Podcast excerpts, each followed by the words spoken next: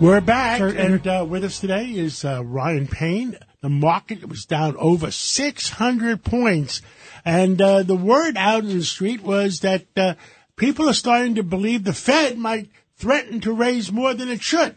It's already killing the real estate market. What, what say you, Ryan Payne? Well, yeah, my last name is Payne, John. I'm glad you brought that up. And there was a I lot said we have a pain in pain the on market the, on, the, on the show today. today. Brilliant play on words.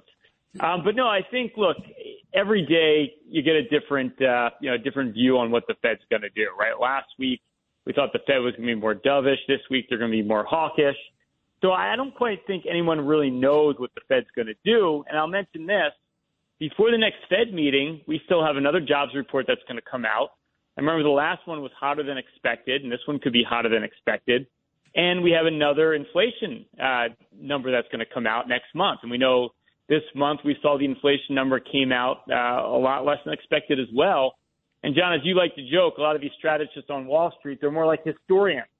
They love to tell you what happened. Um, so, you know, I think, you know, looking forward, we don't really know if the Fed is going to be more hawkish or not. And I wouldn't bet the house here that they are going to be because, again, a lot of the, the forward-looking indicators, like commodity prices, have, have weakened a lot and supply chains are starting to get fixed there's a good chance inflation is going to continue to come down over the course of the next couple of months, and that could still spark the Fed to, to back off a little bit. Well, the oil has gone down to the, the middle to high 80s. Uh, it might have closed at 90 today, but it's been screwing around between 86.50 and 90, and that's the lowest in the last, uh, what, three, four, five months? Yeah, significantly lower. And as we know, I mean, that, that's huge for the American consumer, And- right? I mean, oil prices. Well, and all the facts are that as the Fed is increasing interest rates, they are destroying the real estate market. So what good is, how do you save a nation when you destroy one industry after another, another industry? Mm-hmm. Yeah, no, no, it's very problematic, John. And I think that's also why, again, the Fed's got to take their foot off the brake, right? I mean, we've only seen so much tightening already, but we know mortgage rates over 5% now. And we know that nationwide, if we look at uh, real estate, the sales have gone down significantly.